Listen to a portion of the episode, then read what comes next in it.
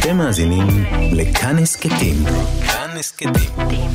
הפודקאסטים של תאגיד השידור הישראלי. כל ישראל. אוצרות הארכיון. Someday he'll come along, the man I love, and he'll be big and strong, the man I love. And when he comes my way, I'll do my best to make him stay. ברודוויי, מאה שנות מחזמר אמריקני. עורך מיכאל אוהד. יוסי גרבר מגיש את התוכנית "הגבר שאהבתי", סיפורו של ג'ורג' גרשווין. He'll take my hand, and though it seems absurd,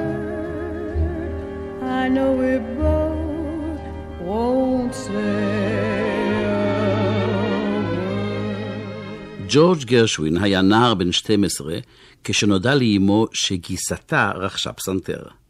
הפסנתר נחשב לסמל מעמדי, כמו טבעת היהלום שעל אצבעה של רוז גרשווין. את הטבעת משכנה פעמיים בשנה. פסנתר, זאת ידעה היטב, אין ממשכנים. הפסנתר נועד לאיירה, בכורה של אמא גרשווין, ואיירה לא התלהב מן הרעיון. הוא אהב לשכב על הספה ולבלוע ספרים ולא רצה לקבל שיעורים. ההצלה הגיעה ברגע האחרון, כמקובל. הסבלים הכניסו את הפסנתר לדירה, רוז גרשווין רמזה לאיירה לגשת, אך ג'ורג'י, אחיו הקטן של איירה, הקדים אותו. התיישב ליד הפסנתר והתחיל לנגן. לא באצבע אחת, כי אם בעשר. הגרשווינים האזינו לו בפיות פעורים. ג'ורג'י בילה את ימיו ברחוב, גלש על סקטים והיה ראש כנופיית פרחחים. אז אצל מי למד לנגן?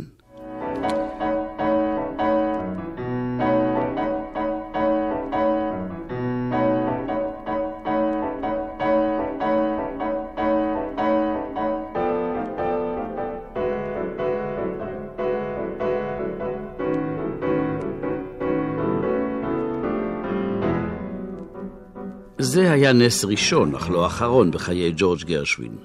הוא לימד את עצמו לנגן בפסנתר בבית ידידו מקסי רוזנצוויג, והשמיע לא רק את הלהיטים ששרקו ברחוב, כי אם גם להיטים שנולדו בראשו. מקסי היה שומע ונאנח, עזוב את זה, ג'ורג'י, ממך לא יוצא שום דבר, אני יודע על מה אני מדבר. ג'ורג'י לא שמע בקול ידידו, כשם שלא שמע בקול הביקורת המקצועית שפסלה את הרפסודיה בקצב בלוז ואת פורגי ובס. הוא לא נפרד מן הפסנתר עד שהתעלף באמצע קונצרט חודש לפני מותו. הוא חי ומת רווק. למה לא אישה? צחקו ידידיו. ג'ורג'י נשוי לפסנתר. במסיבות שימח את לב חבריו בנגינה נונסטופ. אולי תניח גם לאחרים לגשת לפסנתר, הציעה אמו. מה אגיד לך, אמא נאנח הבן? כשאני מנגן, כולם מאושרים, וכשאחר מנגן, אני אומלל.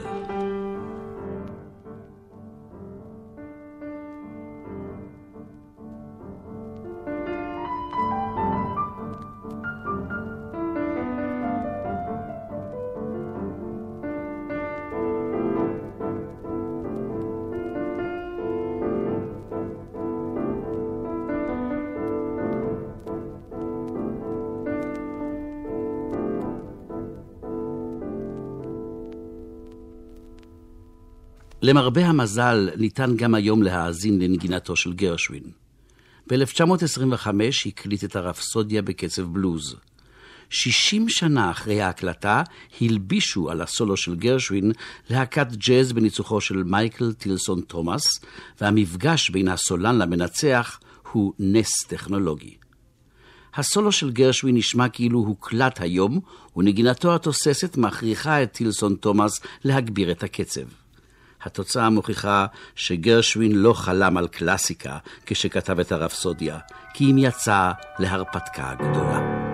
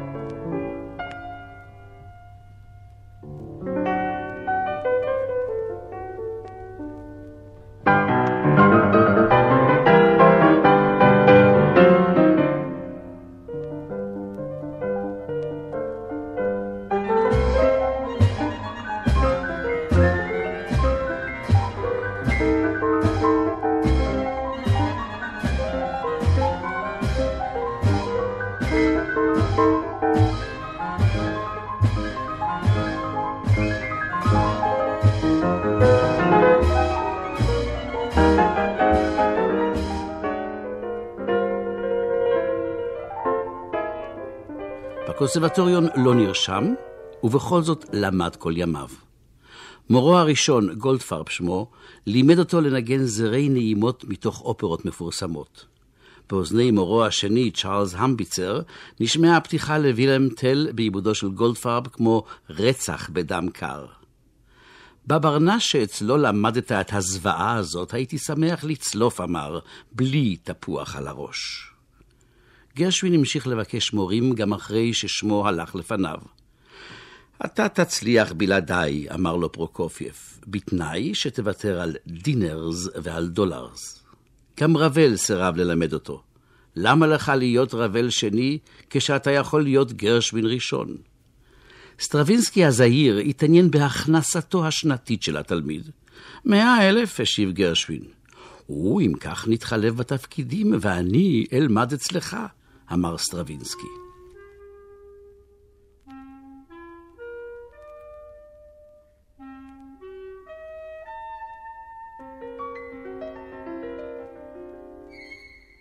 כל ימיו ספג רשמים ועשה בהם כרצונו.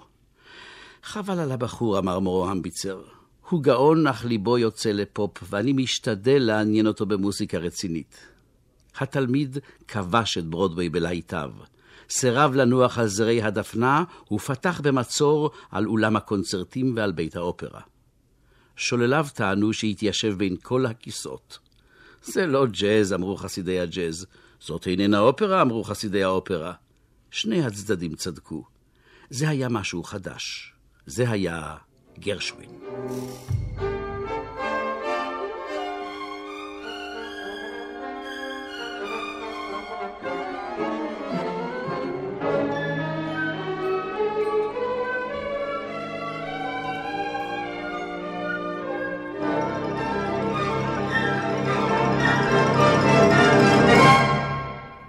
שם אביו היה מוריץ גרשוביץ, ופקיד הדרכונים באליס איילנד, שהכניס בכל יום מאה יהודים רוסים, קיצר את השם על דעת עצמו לגרשווין.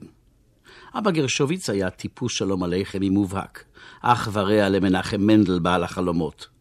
בכורו איירה היה מספר לעת זקנה, אבא החליף מקצוע כל כמה חודשים. פעם ניהל סאונה, פעם מאפייה, ופעם ארבע מסעדות בעת ובעונה אחת.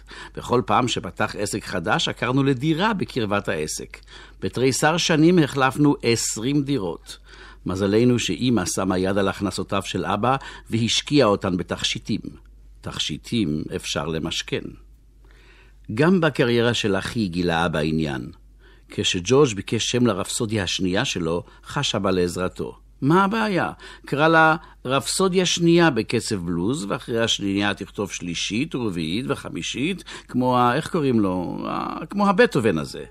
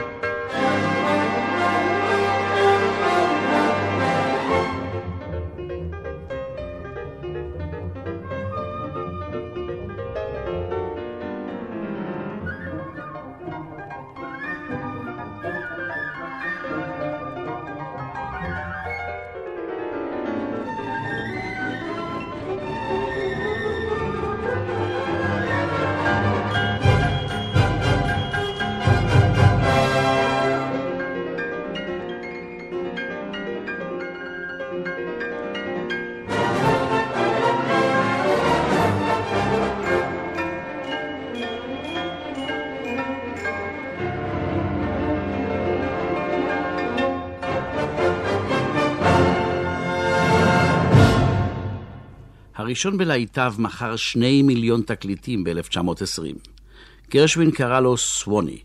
מזכיר לכם משהו?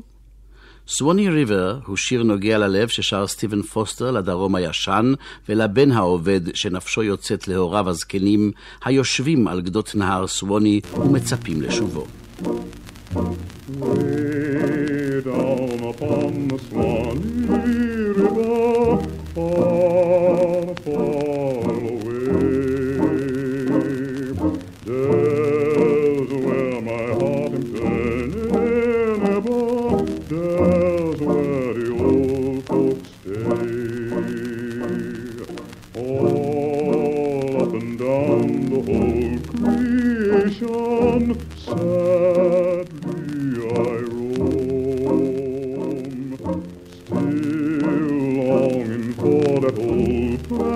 plantation and for the old folks at home.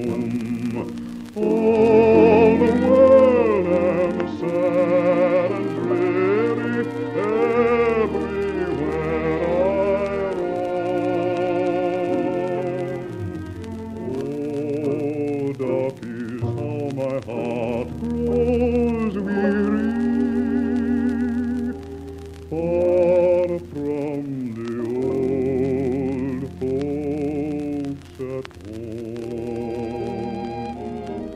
גרשווין טיפל בגעגועי הבן לסווני לא בנוסטלגיה, כי אם בלהט. Swanee, how I love you, how I love you, my dear old Swanee.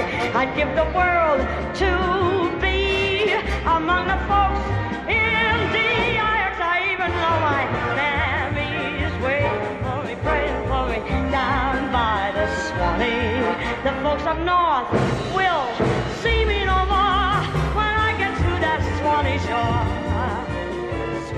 הלהיט עשה אותו.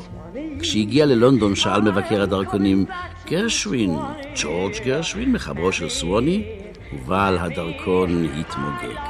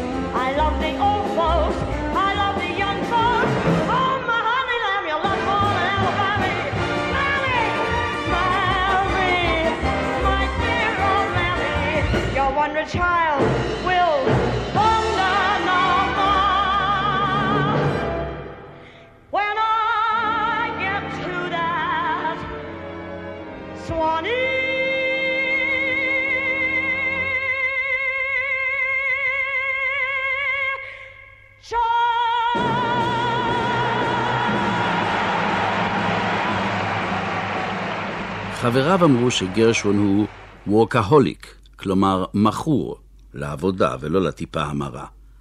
ב-15 שנים הציג לא פחות מ-28 מחזות מזמרים. אין טעם לנקוב בשמות, רובם ירדו לטמיון, והניסיונות לחזור ולהעלותם לבמה נכשלו בשל התמלילים המטופשים שביקש לפאר בלהיטיו. אשר ללהיטים, הוא, אלה החזיקו מעמד, והם קוסמים לדור שטרם נולד כשגרשווין הלך לעולמו. rhythm, music. My gal, who could ask for anything more? Daisy in green pastures. My gal, who could ask for anything I got more? rhythm. Old man trouble, I don't mind him. You won't find him round my door. Vous comprenez ça? No! I got! Rhythm, I got! music. I got! My Lady be good to me. Lovey-dovey, lady be good. Ooh, lovey-dovey, oh, lady be so good to me. Well, I'm just a lonesome, you're a lonesome babe in the woods. Mm,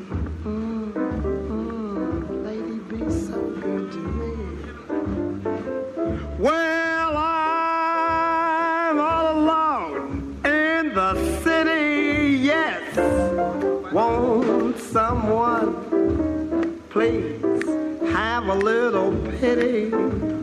Oh, lovely, lovely, lovely, lovely, lovely, lovely, lovely, lovely, lovely. Ooh.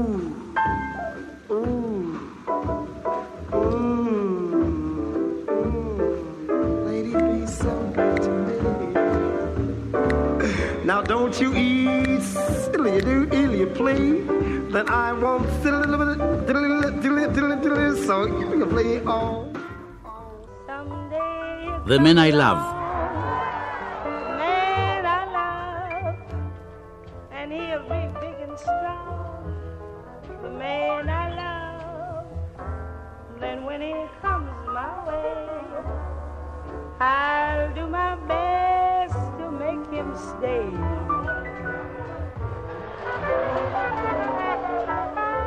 He'll look at me and smile. I'll understand. Then in a little while, he'll take my hand. And though it seems absurd, I know we both won't say a word. It's wonderful.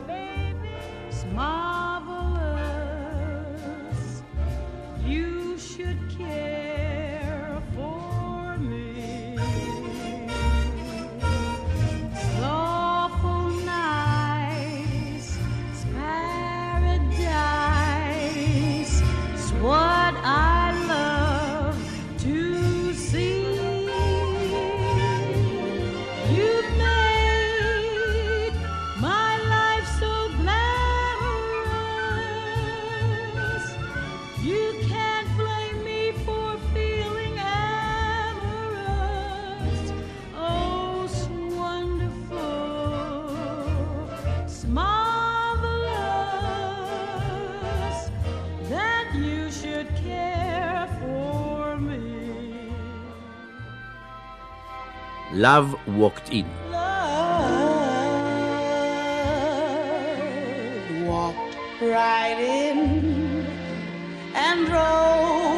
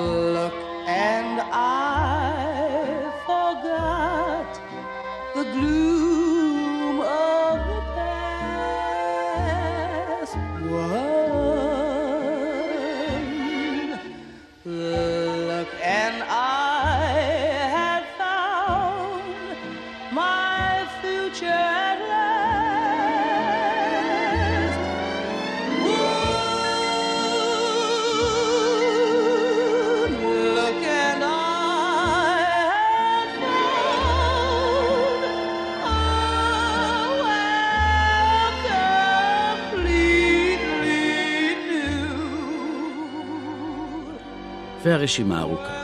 נקבנו בחמש שמות מתוך 150.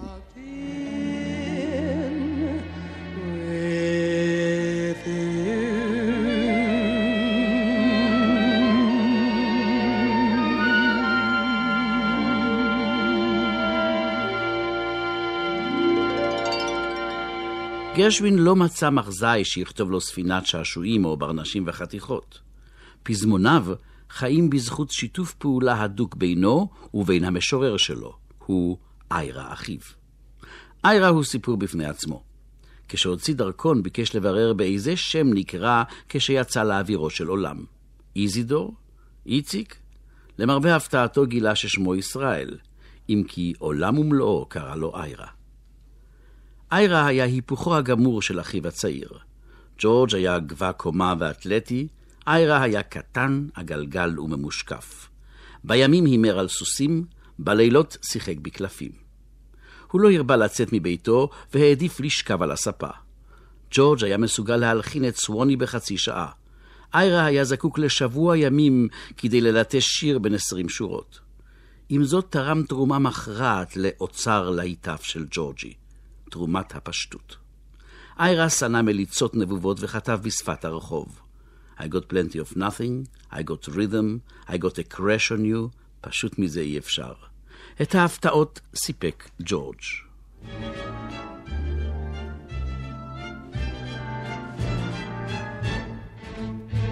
Away with the music of Broadway. Be off with your Irving Berlin.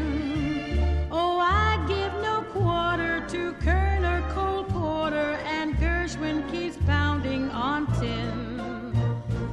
Can I be civil when hearing this drivel? It's only for nightclubbing souses.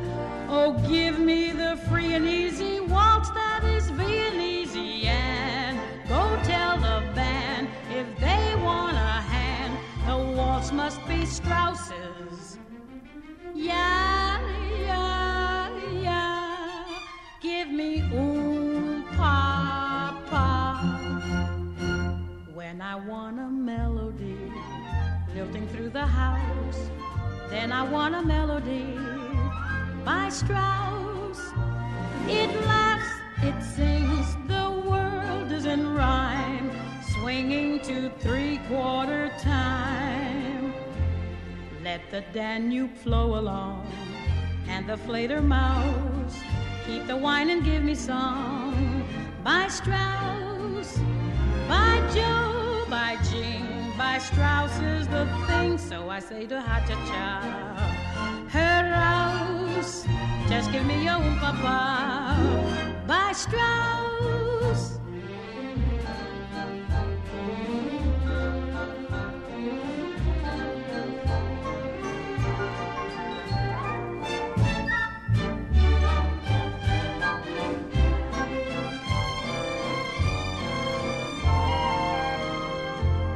The Danube flow along, and the Flater Mouse. keep the wine and give me song by Strauss, by Joe, by Jing, by Strauss is the thing. So I say to Ha Cha Cha, heraus, just give me your oom papa by Strauss.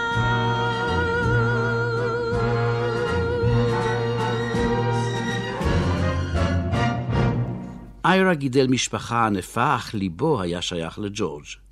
כשנתמנה בין ה-70 לדוקטור כבוד מטעם אוניברסיטת קליפורניה, לחש לדיקן שמסר לו את התעודה. תבטיח שלא תנזוף בי אם אמשיך להמר על סוסים.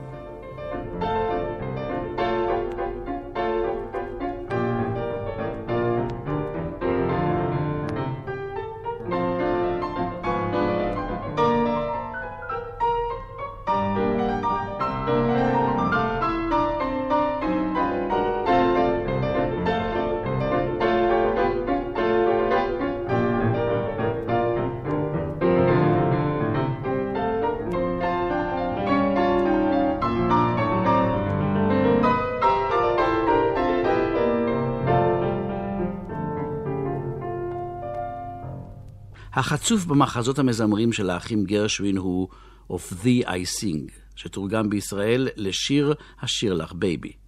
הפעם הצטרפו לצוות עוד שני גאונים, שניהם יהודים, שניהם מחזאים, ג'ורג' קאופמן ומורי ריסקינד. בניגוד למצופה, Of Thee I Sing אינו מטפל באהבה, כי אם בפוליטיקה.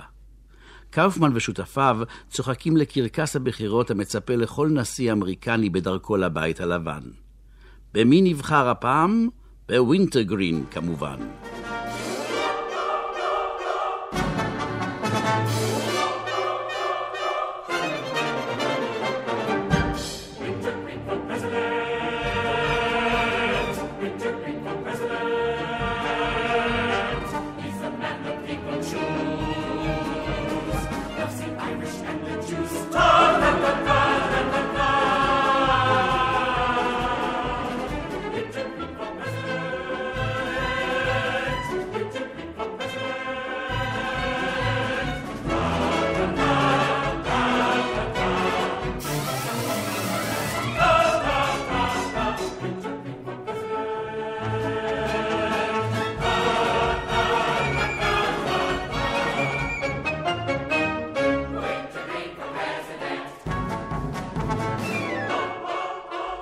כיצד לעניין את הבוחר במועמד שהוא אפס גמור? יועציו מחליטים שווינטרגרין זקוק למצע בחירות שילהיב את המיליונים.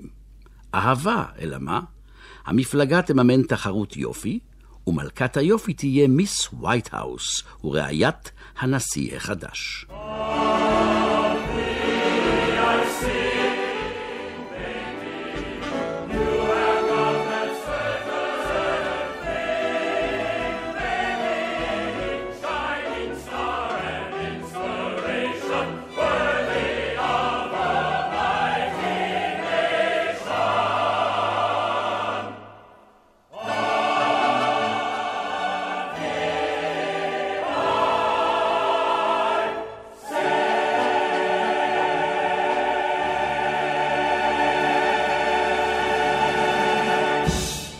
למלכת היופי נבחרת דיאנה דה ורו, אך וינטרגרין, אוי לאוזניים שזאת שמעו, מתאהב לא במלכה, כי אם במזכירה פשוטה ומרי טרנר שמה.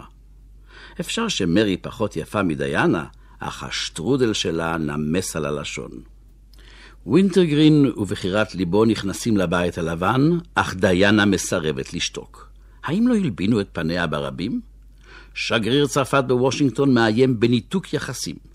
לדבריו, דיאנה היא בתו הלא חוקית של בנו הלא חוקי, של אחיינו הלא חוקי, של נפוליאון.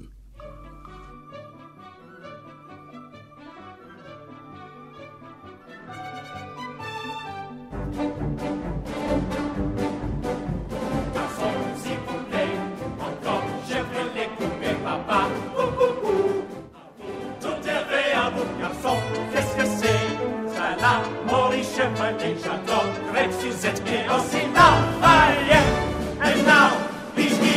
The meaning of this song. We're six the fifty million and we can't be wrong. We're six the fifty million and they can't be wrong.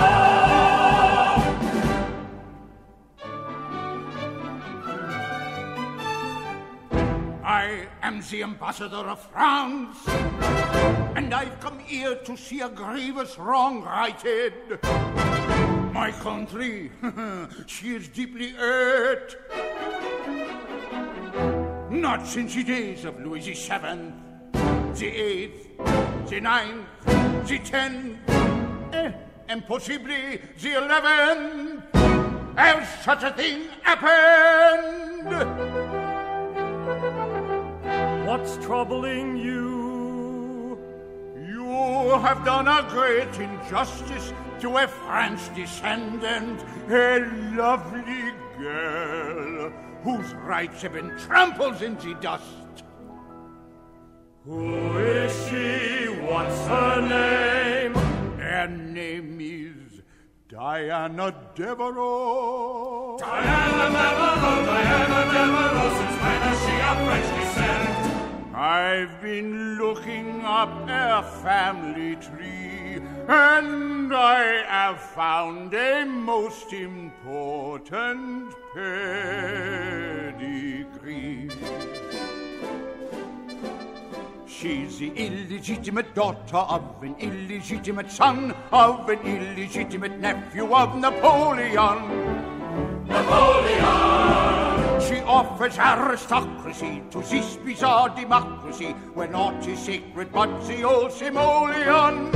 I must know why you crucify my native country with this effrontery to the illegitimate daughter of an illegitimate son of an illegitimate nephew of Napoleon. To the illegitimate daughter of an illegitimate son of an illegitimate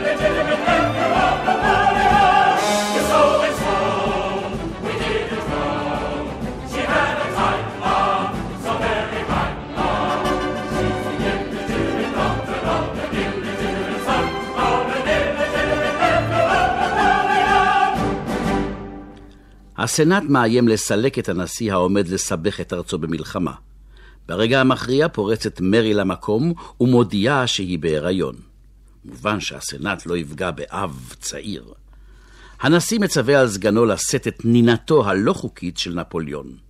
צרפת חוגגת ומרי יולדת תאומים. למחרת הבכורה כתב ברוקס אתקינסון, מבקרו של הניו יורק טיימס. המחזמר של קאופמן והגרשווינים הרבה יותר מצחיק, ועם זאת פחות מסוכן, מן הממשלה שלנו.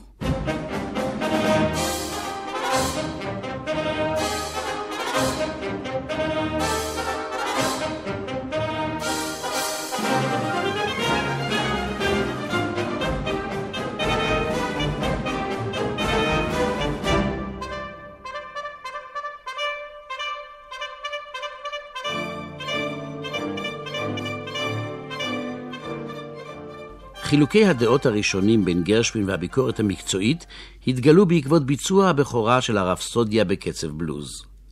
המנצח פול וייטמן, שקרא לעצמו מלך הג'אז, החליט לערוך ניסוי ולחתן את הג'אז עם תזמורת סימפונית באולם קרנגי. את השם רפסודיה בקצב בלוז המציא איירה, אלא מי? ג'ורג' פתח את הרפסודיה בגליסנדו לקלרינית, ורוס גודמן, נגן הקלרינט של מלך הג'אז, הודיע ששפתיו לא תעמודנה בדרישות הגליסנדו המטורף. גרשווין הפנט אותו, כפי שהפנט את כל נגניו. הגליסנדו עלה מן הקלרינט של רוס גודמן וכבש את העולם.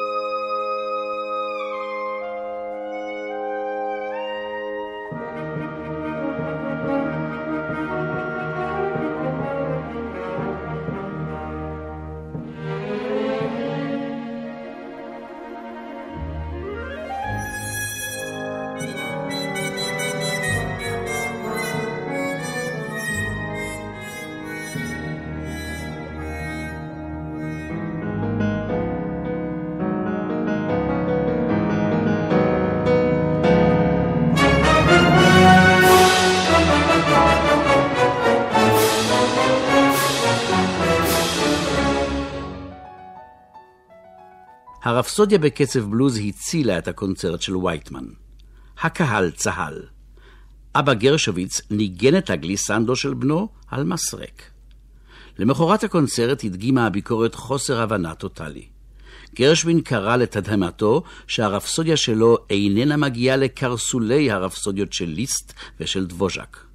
מה טעם בנושאים היפים שהבחור מוציא משרוולו, אם איננו מסוגל לפתח אותם? הטענות מוצדקות. החתונה בין הג'אז לקלאסיקה לא עלתה יפה.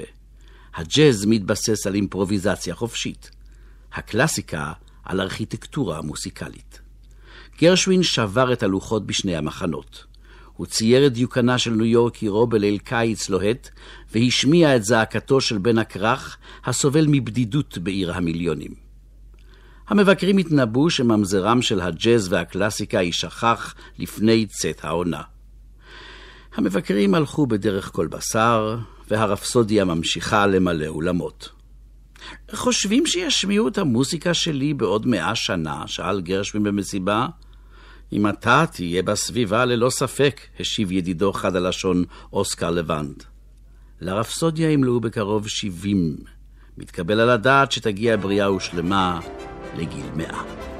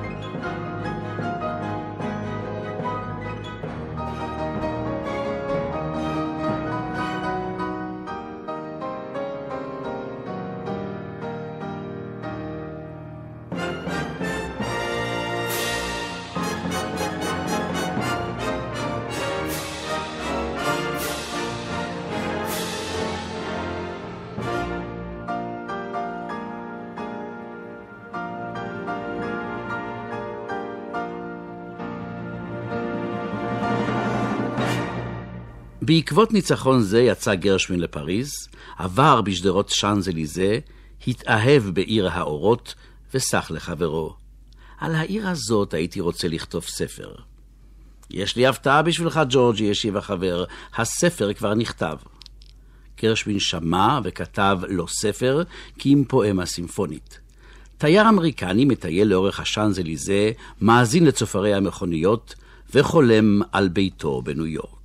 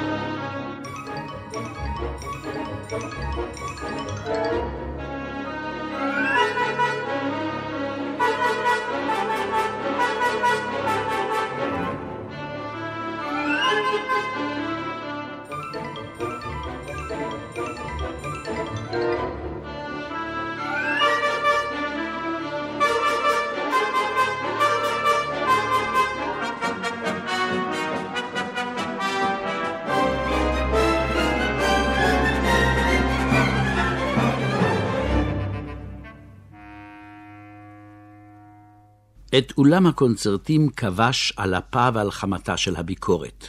הוא פלש לשדה האופרה. כשהבימה באה לניו יורק, החליט לעשות אופרה מן הדיבוק. כשנודע לו שהמלחין האיטלקי לודביקו רוקה כבר רכש את הזכויות, שם את הקלף על פורגי, רומן מדיבוז היוורת.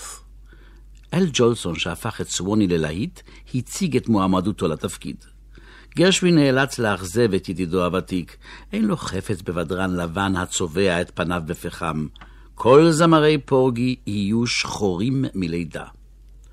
פורגי הוא קבצן נכה הנוהג בעגלת קרשים. היוורד פגש אותו לפני שכתב עליו רומן. קראו לו גוט סמי בגלל התאי שמשך בעגלתו. חבריו הקבצנים הרעישו עולמות, צעקו וצחקו. פורגי ישב בעגלתו, הביט סביבו ושתק. למי הוא ממתין, אמא? שאלה פעם ילדה קטנה. גרשווין מצא את התשובה. פורגי המתין לבס.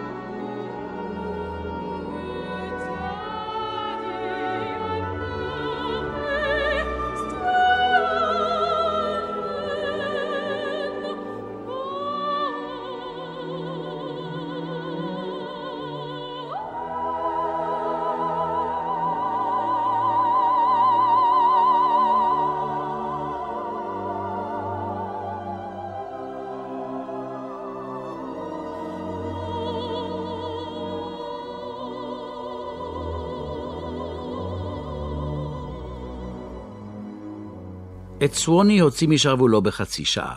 על פורגי עמל תשעה חודשים. גרשווין ירד דרומה והתגורר עם היוורד בצריף בפולי היילנד, אי קטן בקרבת צ'רלסטון.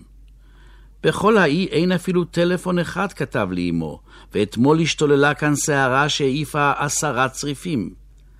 הסערה חוזרת ומשתוללת במערכה השלישית של האופרה.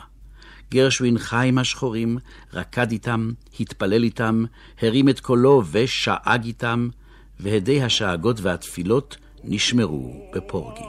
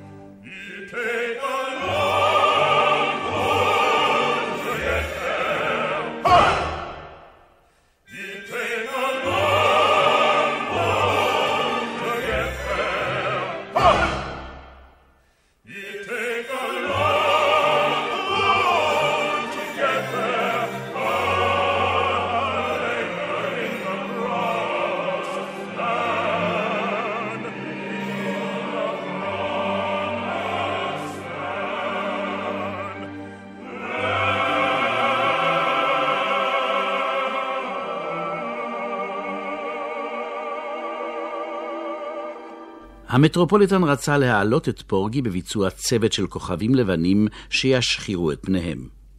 ולא יותר משלוש הצגות בעונה, צחק גרשווין. הוא הציג את פורגי בברודוויי וגייס צוות של בדרנים וחובבים שחורים. תפסיקו לחקות את זמרי האופרה, צעק בחזרות. זה לא המת, זה ברודוויי. אני רוצה לשמוע קולות שחורים ובלוז אמיתיים. פורגי הגיע ל-124 הצגות בסיבוב הראשון. פוצ'יני לא הגיע להישג דומה במדאם בטרפליי. אך גרשווין דיבר על כישלון. מחזמר סוג ב' הגיע למספר הצגות גבוה מזה. המלחין לא הרוויח כי אם הפסיד, זו הפעם הראשונה בחייו. מבקרי התיאטרון שיבחו את ההצגה, מבקרי המוזיקה עיקמו את האף.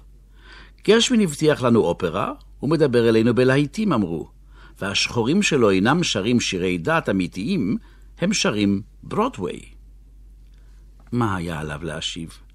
שגדל בברודוויי ואינו מתבייש בשפתה? שחי במחיצת כושים, אך נזהר מלהעתיק את קריאות הרחוב שלהם ויצר פולקלור משלו ברוחם? Oh,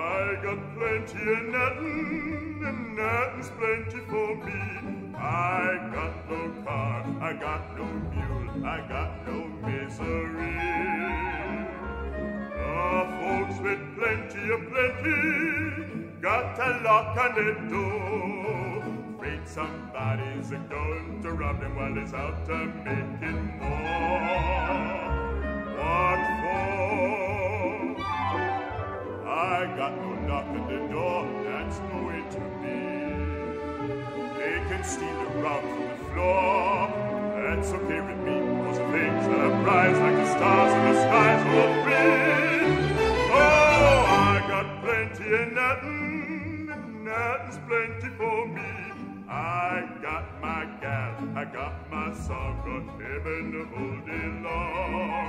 No use complaining. Got my gal, got my love, got my soul.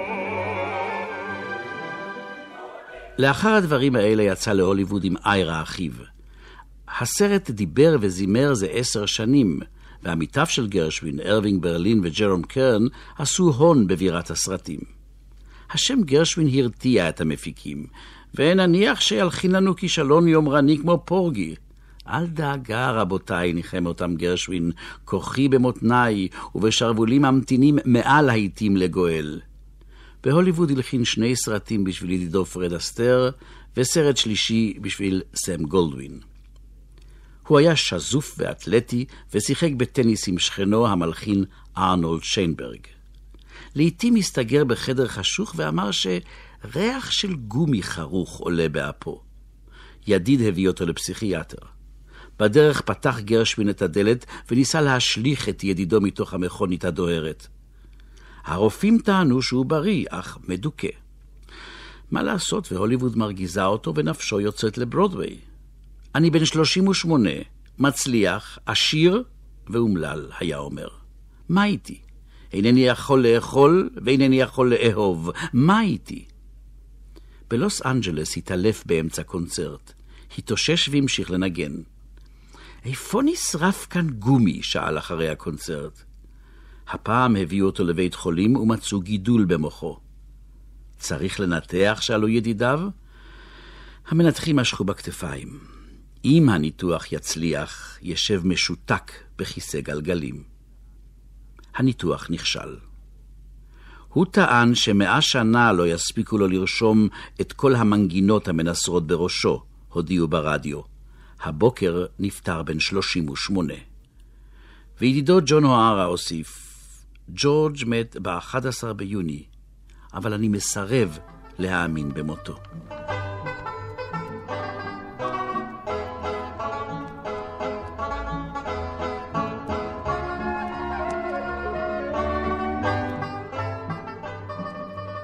איירה האריך ימים מאחיו ב-45 שנה. הוא המשיך לשבת בהוליווד, עשה סרטים ומחזות מזמרים, והיה עד לניצחונו הבינלאומי של פורגי. המבקרים שקטלו את הפולקלור המזויף בסיבוב הראשון, שיבחו אותו בסיבוב השני. ממשלת ארצות הברית מימנה את ציור האופרה באירופה. סם גולדווין, שחשש מיומרותיו האופראיות של גרשווין החי, השקיע מיליון בהסרטת פורגי של גרשווין המת. כשפרצה אש במחסניו ואכלה את התפאורות, השקיע מיליון נוסף.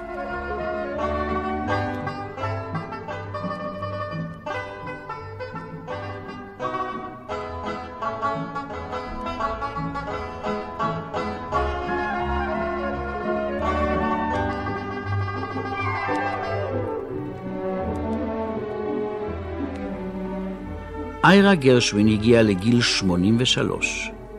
כשפרש מן העבודה, שכב על הספה ונזכר באחיו המנוח. חבל חבל שלא זכה לצאת איתי למוסקבה ולחזות בניצחונו של פורגי, נאנח. ואז פרץ בצחוק גדול. זוכרים איך היינו מצליפים ב ego trip שלו? אם תיוולד בשנייה, ג'ורג'י, שאל אוסקר לבנט, תחזור ותתאהב בעצמך? ואיירה הגוסס הוסיף פירוש משלו. לאמיתו של דבר לא היה ג'ורג'י מאוהב בעצמו, כי אם במוסיקה שלו. בחזרות האזין בפה פעור, ולא האמין שהוציא מידו יצירת מופת כמו פורגי.